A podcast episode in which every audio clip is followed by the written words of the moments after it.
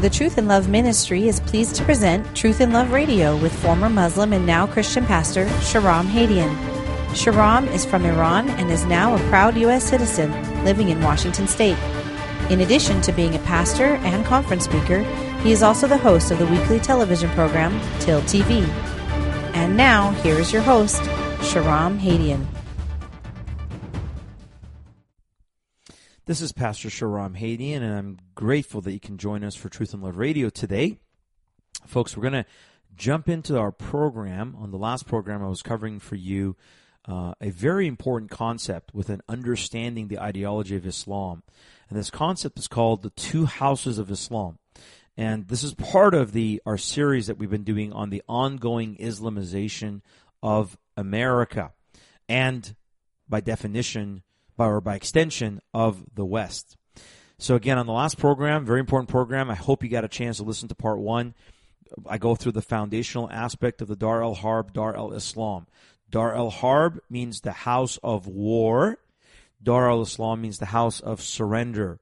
So, Dar al Harb is where they view, when I say they, the Islamic movement, uh, fundamentalist Muslims, devout Muslims who understand their ideology, they view uh, our house, the house of the non Muslim, the non believer, unbeliever, as a, an enemy land. And I went through and I and I read to you from the Sharia law manual, the the reliance of the traveler, uh, the the the the ruling of, of of Sharia courts, the ruling of Islamic scholars on the conditions for whether it's enemy land or Muslim land, and if there was three conditions that I read for you, number one, that the uh, the Muslims have no security. If they have no security, then it's Dar al Harb, enemy land. Number two, if they have been surrounded by all sides by non Muslims, if they're not in an area where they can have their own rule, it's Dar al Harb. And number three, if no aspect of, of their law, of the rule of Islam or Sharia is being applied, it's enemy land. The moment we see one of these three conditions, or if two or three of these three conditions fulfilled, by definition, it is no longer enemy land. So if we start seeing where Muslims are taking over an area, and in that area they are predominantly Muslim, then that area can be declared as Dar al Islam. That enclave, that community, that city can be declared Dar al Islam, like Hamtramck, Michigan, like Dearborn, Michigan, like, uh, like uh, uh, south of Minneapolis, Bloomington area they are declaring those areas to be Dar al Islam, or like in Europe.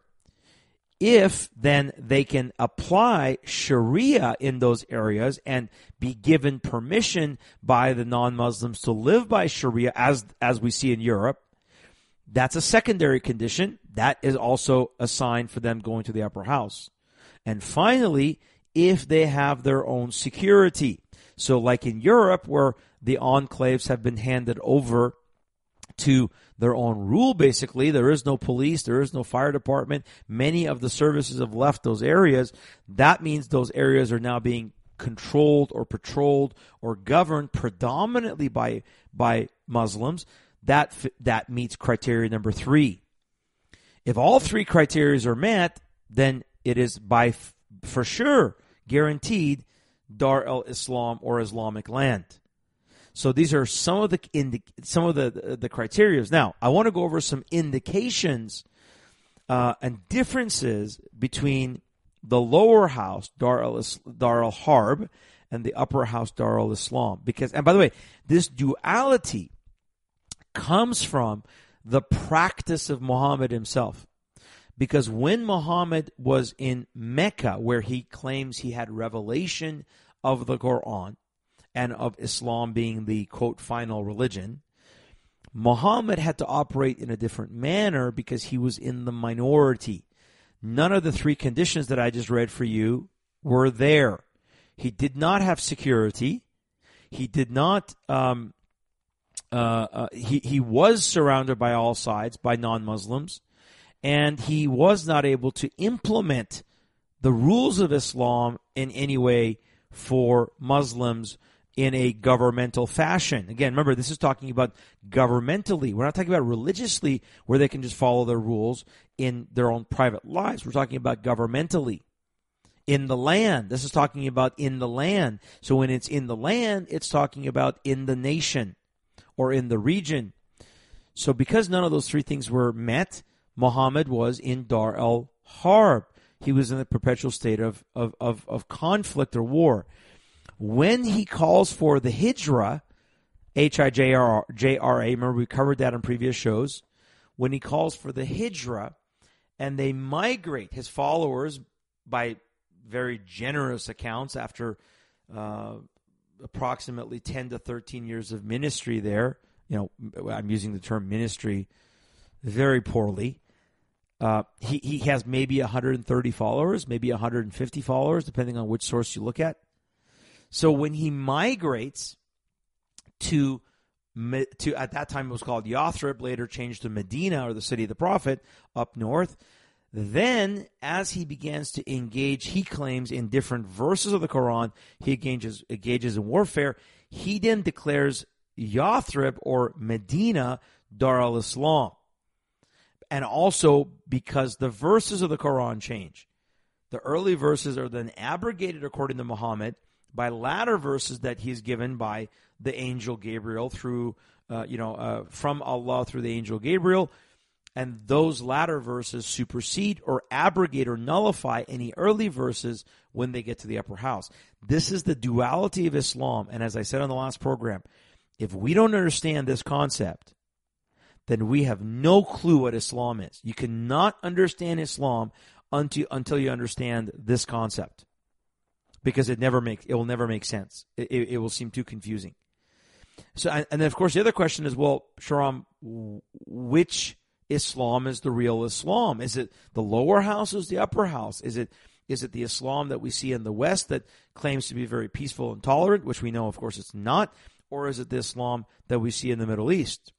Well, the answer is both are Islam because they are in a state in various nations, they are in different states of transition. They are going from the lower house trying to get to the upper house. So both are part of Islamic uh, operation, depending on which house they're in. If they're in the lower house, they're, they're allowed to operate by the early verses of the Quran. If they're in the upper house, they must operate by the latter verses of the Quran, which, by the way, is, is one of the concepts. So let me go through very quickly and give you just uh, a, a little bit of a bullet point uh, differences because I get to ask this question all the time. What are some of the differences? Again, we cover this in our Unveiling the True Face of Islam DVD. Um, I encourage you to, to, get that on our website under our order tab.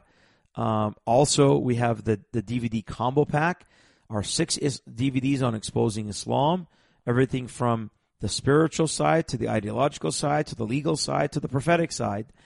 And uh, it's over 12 hours of teaching plus many, many special features uh, and and it's a must-have. Seventy dollar donation for all six of those DVDs. So, in the lower house, the Dar el Harb or the House of War, which they uh, refer to it as that because it is the house of the unbeliever. Again, remember, according to the Sharia law manual, Islam is in a state of war. It's a, it's a, it's it's it's enemy land. So, and and you know, let me stop for a second and say this from a biblical perspective, from a, from a scriptural perspective. Pastor Hadian, why is it that we should even know about this? You know, why can't I just love my Muslim neighbor and I don't care about any of this stuff? You know, this is so negative. You're, you're always so negative, Shahram. Why can't I just know about my Muslim or, or just get to love my Muslim neighbor? I don't care what they believe. I know they don't follow the, the right religion. Well, the reason, friend, believer, is because we are called in Scripture to be wise as what? Serpents. Gentle as what? Doves. And if we do not, do not understand this, then we are doomed to fall for deception. Of course, this comes out of um, Matthew chapter 10, uh, speaking about Jesus sending them out as disciples. Okay? So let me get to this here for you and make sure that um, we, we, we understand this, this concept because, um, as I said, I, I think, uh, well, I'll just leave it at this. I, I think it's pitiful that so many Christians do not um, operate in this way today. So here's what uh, Matthew 10, verse 16 says Behold, I send you, this is Jesus speaking, right? I send you out as sheep in the midst of wolves. You see the contrast there? So be shrewd or wise as serpents, and innocent or, or, or harmless, gentle as doves. But be, be, be aware, but be, beware of men, for they will hand you over to the courts and scourge you in their synagogues. And you will even be brought before governors and kings for my sake, as a testimony to them and to the Gentiles. So, this concept is scriptural. And notice it says, I'm sending you out as sheep among wolves. If you're going out among wolves, so are Muslims wolves? Here's a question Are Muslims wolves? Yes. Right? A Muslim is a wolf because a Muslim is an unbeliever. They're not sheep. Is there another category? Do you see another category in Matthew 6, 10 16? They're sheep, they're wolves, they're hybrids. No, there's no hybrid here. There's no mixing of the wolf and the, and, and the sheep. There's, there's no hybrid wolf sheep, she wolf, or whatever. This is one or the other. So if we're going to reach Muslims for Christ, we must understand that they are a wolf. Now, do they know they're a wolf? Do they want to be a wolf? Do they want to devour us? Maybe, maybe not. You know, my own dad was was was was a lukewarm Muslim. I never heard him talk about how he wanted to take over non-Muslims or kill non-Muslims or wage jihad. But that's because he didn't know the ideology. He was a military guy. He, he grew up all of his life as a military guy. He, he was not a, uh, uh, an Islamic scholar. He, he wasn't trained and, and memorized the Quran. He didn't know. So, but spiritually, he's still a wolf. I wouldn't take adv- as, as a Christian. When I became a Christian, my dad wanted to give me advice about how to live my life. You know how many times my dad said to me, "Son, don't tell people you're a pastor. Don't tell people you're a Christian. If you want to follow that, keep it hidden. Well, should I take his advice? Should I have kept my faith hidden? Isn't that violating scripture? To, to, to, to not have my light be hidden, but to put it on the stand and remove the bowl and let it shine before all men? So therefore, I had to violate the advice of my dad because spiritually he is a wolf. And if I'm going to go as a sheep among the wolf, I have to understand the tactics of the wolf. Know your enemy. Is Islam spiritually an enemy of Christianity? Without fail, yes. And anybody that says otherwise is either ignorant deceived or a deceiver. Because Islam is a spiritual enemy of the cross. My goodness, Islam denies the cross even happened, right? Denies the crucifixion ever happened. So, excuse me, Islam is a wolf. And anybody that's following Islam is a wolf, spiritually speaking. So the verse says, Go out among them and notice it doesn't say be innocent as doves. And if you want to be wise as a serpent, maybe be wise as a serpent. It's optional to be shrewd or wise as a serpent. No, it actually says first, so be shrewd as serpents and innocent as doves.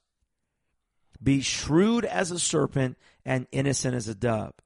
So we must be shrewd or wise as the serpent. We must understand the tactics of the enemy then we can be gentle and innocent as doves as we are operating as sheep among wolves, folks. So that's why I am giving this to you. That's why I'm telling you what their tactics are. That's why we spend so much time on this. Because if someone doesn't want to know Islam and they go and they try to witness or share Christ or love their Muslim neighbor, friend, coworker, whoever, and that Muslim says things like, well, you know, we, we, we worship the same God. We believe in Jesus too. Um, Islam is an Abrahamic faith. We have a lot in common. That Christian is going to fall for that deception because they don't know any better. So let's go back to some of the categorizations here. In the lower house, the house of the unbeliever, they're in a state of war. Now, as I said, that nation, that area is considered enemy land. So here's one of the biggest lies or tactics within the lower house, Darul Harb. They will preach plurality. What is plurality? Plurality in religion. Okay, so plurality in religion. That means, okay, let me just be very, very straightforward with you. That means that they will preach the verse out of Surah 2. The verse out of Surah 2, which says, There is no compulsion in religion. If there is no compulsion in religion, therefore, what? Therefore, we want to just live live as one of many religions. We we we think that we can all live together. We think that we can all uh, coexist together. Islam believes in freedom of religion. Have we heard this? Islam does not believe in freedom of religion. So Surah chapter 2, 256, verse 256 says, Let there be no compulsion in religion. Truth stands out clear from error. Whoever rejects evil and believers in Allah hath grasped the most trustworthy handhold that never breaks. So Muslims will say, see, we believe that there are multiple religions. We respect other religions. But, folks, that is only in the lower house. That verse, Surah 2256, has been abrogated. It is nullified in the upper house. Okay, here's another one. Lying is permissible to the unbeliever. Lying is permissible to the unbeliever. Would you be surprised that in the Quran, Allah, the God of Islam, one of his 99 names, is Allah Khairul Makrin. Allah Khairul Makrin. Allah Khairul means he is the the highest or the best of. Makrin, the word, it's from the word al makra, and it is, uh, it means deceiver. Makra in Arabic means deceiver. So makrin, well, kairul makrin means you're the best of the deceiver. So that translates Allah is the best or the chief of the deceivers. Now in the Bible, we have, we know who is the father of lies. Who is the liar? Who is the deceiver? This is an antichrist spirit. This is Satan himself. And in section R of the reliance of the traveler, in section R8 to be specific, and I'll go there really quick, there is a entire section on the permissibility of lying. By the way, can you find me a verse in the Bible that tells us we can lie? Give me one verse. One verse. Those apologists for Islam out there. Ask them, folks. Ask them when they say there's so much in common. Muslims believe basically what we believe. Ask them compare again in our Chris Chrislam Exposed DVD on our website. We go, I go through and I compare the God of the Bible, Adonai, Elohim, El Shaddai, Yahweh, Jehovah God, versus the false God of Islam, Allah. And one of the things we do is look at the characteristics. The God of the Bible does not lie. It says there is no lie in God. He is not a man that he should lie. The God of Islam, is the best of the liars. Allah Kairul Makrin. He is the best or the chief of the liars. And there is no section in the Bible that gives us permission to lie. In fact, we know the Ten Commandments very clearly says, Thou shalt not bear false witness. There's a whole section on permissibility. Now, watch this. The, okay, permissible lying, section R 8.2, permissible lying. The prophet uh, said, um, He who settles disagreements between people to bring about good or ways or says something uh, commendable is not a liar. And then it goes on to say there this is this is an explicit statement that lying is sometimes permissible for a given interest. Scholars having established criteria defining what types are of it are lawful. So Islamic scholars have have have created criteria for the permissibility of lying. The best analysis of it I have seen according to this writer of this of the book Sharia Law, the, the Reliance of the Traveler, is by Imam Abu Hamid Ghazali, who says, quote, speaking is a means to achieve objectives. If a praiseworthy aim is attainable through both telling the truth and lying, it is unlawful to accomplish through lying because there's no need for it. So, if you can accomplish the same goal by telling the truth, tell the truth. When it is possible to achieve such an aim by lying, but by not telling the truth, it is permissible to lie. Did you understand that? So if you can tell the truth and achieve the same goal, then tell the truth. If you can't achieve the goal by telling the truth, then it is lawful and permissible to lie. So let me read that one more time. When it is possible to achieve such an aim by lying, but not by telling the truth, it is permissible to lie if attaining the goal is permissible. So if it's, if it's, a, if it's a worthy goal by Allah, then lie. When the purpose of lying is to circumvent someone who is preventing one, a Muslim, from doing something permissible, and obligatory to lie if the goal is obligatory.